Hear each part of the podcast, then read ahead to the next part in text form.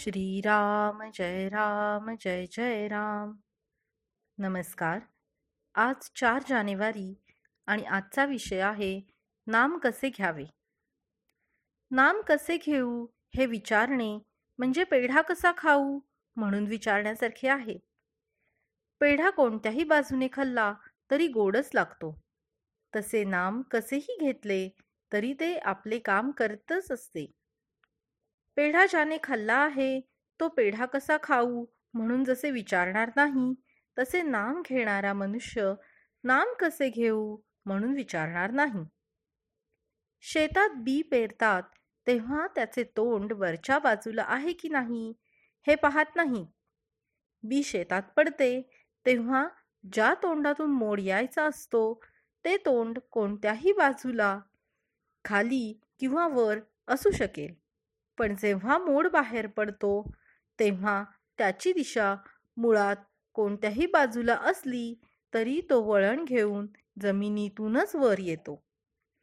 तसे नाम कसेही घेतले तरी घेणाऱ्याची ते योग्य दिशेने प्रगती करून त्याला योग्य मार्गावर आणून सोडील.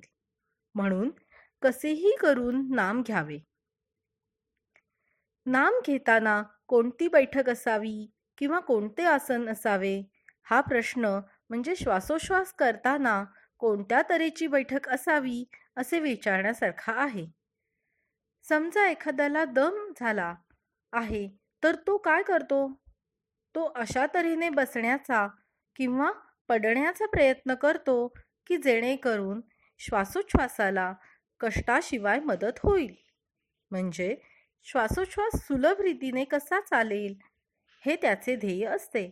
आणि मग त्याकरिता देहाची बैठक कशी ठेवावी लागेल तरी लागली तरी चालेल. श्वासोच्छ्वास विना कष्ट चालू ठेवणे हे जसे त्याचे ध्येय असते तसे नाम अखंड कसे चालेल हे आपले ध्येय ठेवावे. आणि त्याला मदत होईल व्यत्यय येणार नाही अशा तऱ्हेची कोणतीही बैठक असावी. बैठकीला फार महत्त्व देऊ नये. समजा आपण पद्मासन घालून नामस्मरणाला बसलो आणि काही काळाने पाठीला कळ लागली तर आपले लक्ष नामापेक्षा देहाकडे लागेल. म्हणजे नाम घेता घेता देहाचा विसर पडण्याऐवजी देहाची स्मृतीच वाढल्यासारखी होईल. म्हणून नामस्मरण खंड न व्हावा अशा रीतीने ठेवून त्याला अनुकूल अशी त्या ज्याच्या त्याच्या प्रकृती धर्माप्रमाणे कोणतीही बैठक ठेवावी. भगवंताच्या नामाला शरीराचे कसलेही बंधन नाही. हेच तर नामाचे महात्म्य आहे. मनुष्याच्या कोणत्याही अवस्थेमध्ये भगवंताचे स्मरण सहज ठेवता येण्याचे कार एकच साधन आहे आणि ते म्हणजे त्याचे नाम होय.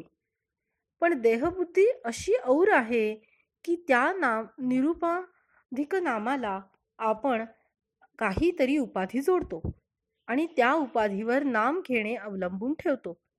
असे न करावे. इतर उपाधी सुखदुःख उत्पन्न करतील पण नाम निरुपाधिक आनंद देईल.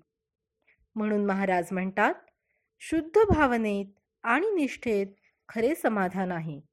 ही निष्ठा अनुसंधानाने उत्पन्न होते. धन्यवाद.